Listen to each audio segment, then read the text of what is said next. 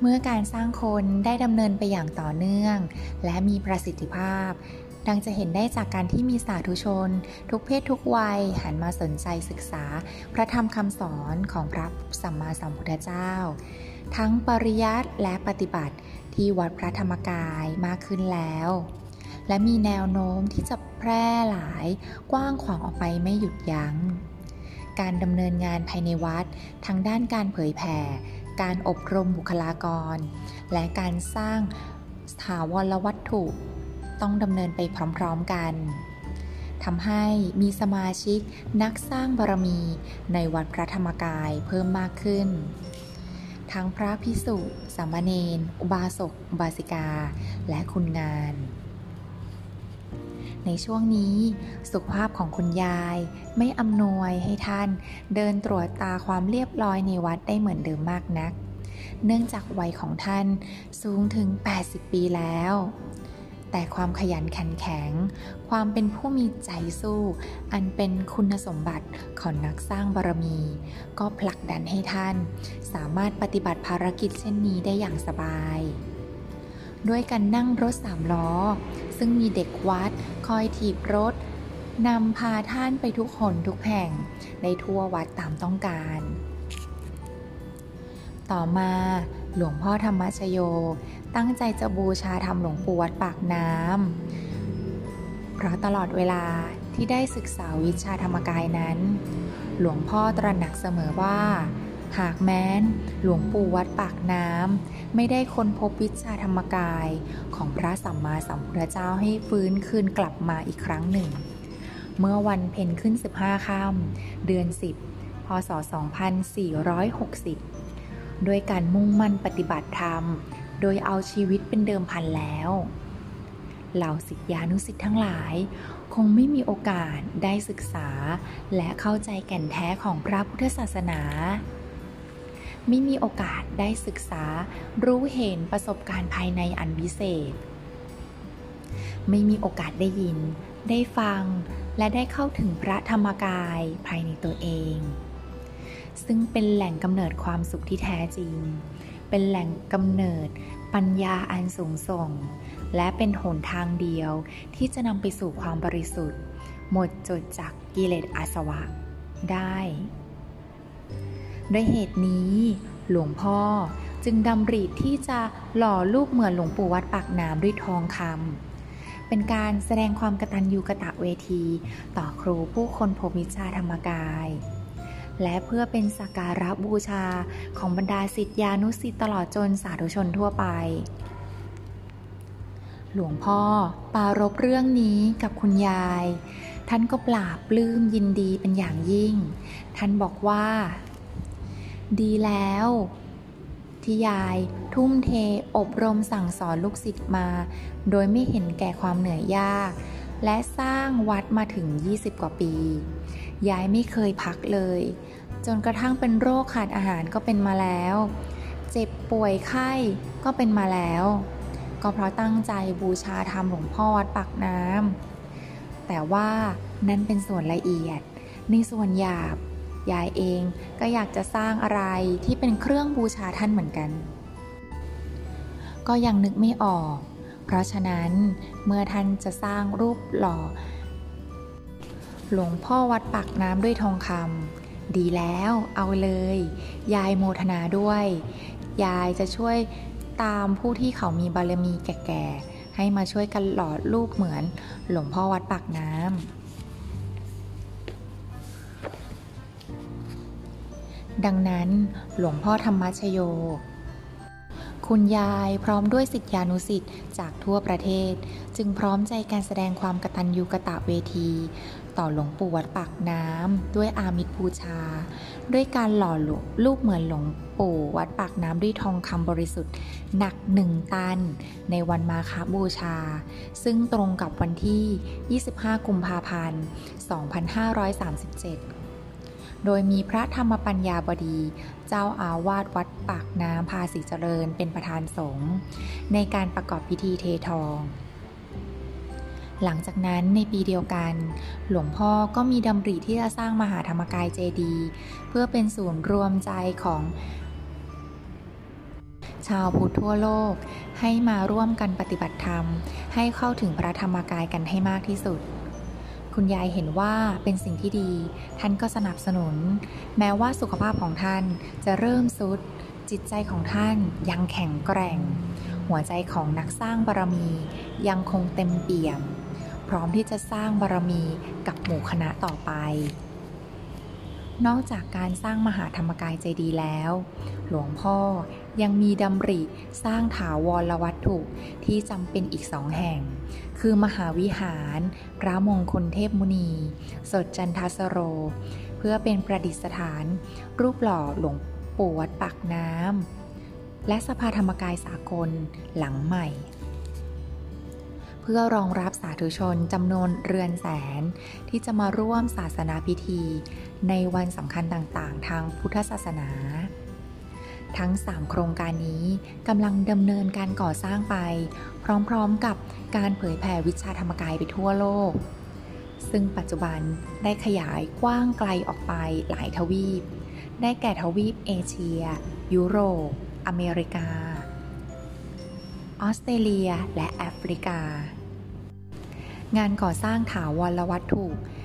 งานเผยแผ่พระพุทธศาสนา และงานอบรมบุคลากร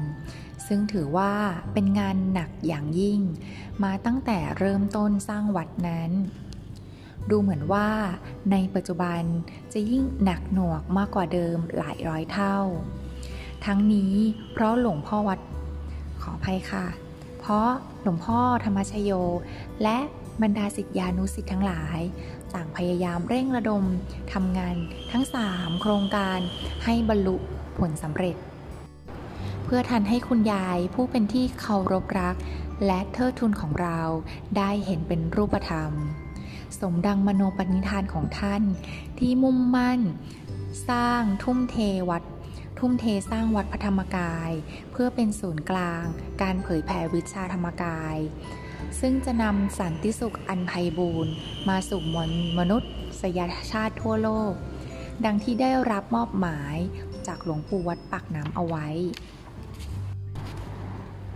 หลวงพ่อธรรมชโย ท่านเคารพบูชาคุณยายอย่างสูงสุด เพราะคุณยายเป็นผู้ให้ชีวิตใหม่ ในเส้นทางอันบริสุทธิ์ทำให้ท่านได้มีชีวิตที่เป็นส่วนหนึ่งของพระรัตนตรยัย อันเป็นชีวิตที่บริสุทธิ์ สูงส่ง หากไม่มีคุณยาย ก็ไม่มีหลวงพ่อในวันนี้ ไม่มีวัดพัฒธรรมกาย อันเป็นสถานที่เผยแผ่พระพุทธศาสนา วิชาธรรมกายได้กว้างไกลอย่างเช่นปัจจุบัน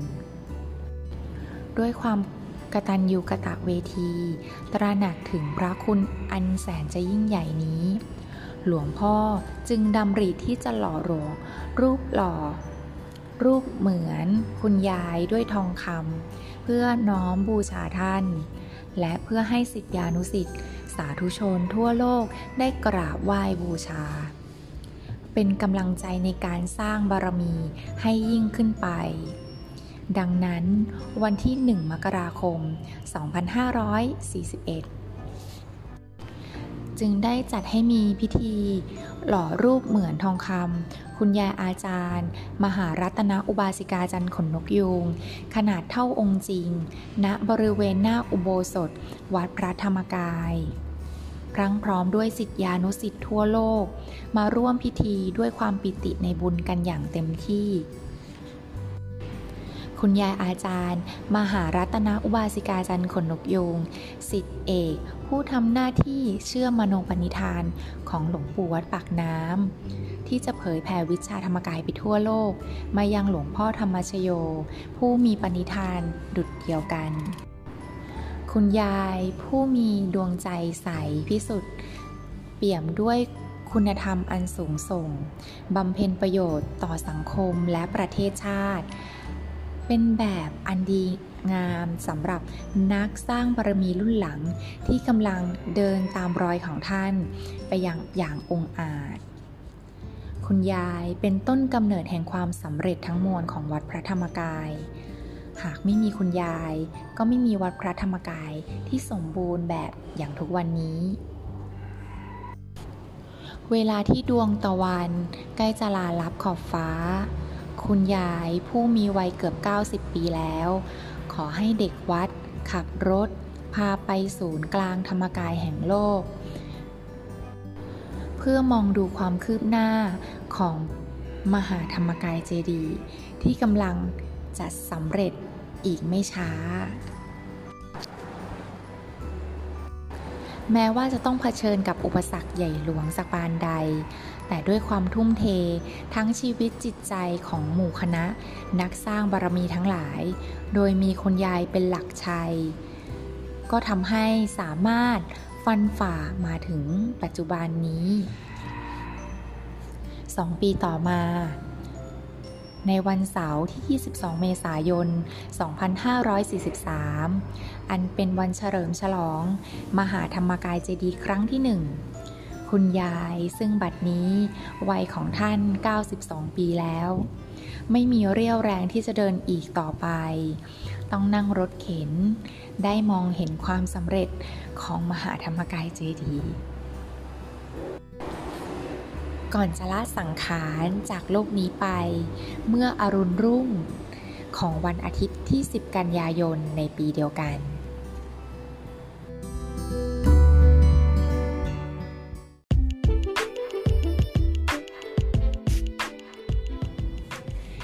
ในวันฉลองมหาธรรมกายเจดีนั้น มีคนขับรถพาท่านเที่ยวชมงานฉลองครั้งนี้ไปทั่วบริเวณ ทั้งกลางวันและกลางคืน สายตาอันเต็มเปี่ยมด้วยแววมหาปิติ เจือด้วยรอยยิ้ม อย่างภาคภูมิของมหาปูชนียาจารย์ท่านนี้ ทอดมองมหาธรรมกายเจดี ที่ห่อหุ้มด้วยสีทองเรืองอาราม ขององค์พระธรรมกายประจำตัว ทองคำกว่าสามแสนองค์ส่องแสงทองสะท้อนเย็นตา ยามต้องแสงตะวัน และเป็นสีทอง เจอจรัสยามต้องแสงไฟ แวดล้อมด้วยสีทอง แห่งผ้ากาสาวพัดของพระพิสุและสามเณรนับแสนรูป รวมทั้งสาธุชน เหล่าสิทธิานุสิทธิ์ในชุดแต่งกายสีขาวสะอาดตาหลายแสนคน ที่ต่างมาแสดงความยินดีในความสำเร็จที่ได้มาด้วยความยากลำบากเหลือขนานับครั้งนี้ นับเป็นความสำเร็จที่ประดุจชัยชนะอันงดงาม และยิ่งใหญ่อลังการ สมศักดิ์ศรีของท่าน ผู้เป็นหนึ่งไม่มีสอง ในสมรภูมินี้ คุณยายอาจารย์ มหารัตนอุบาสิกา จันขนนกยูง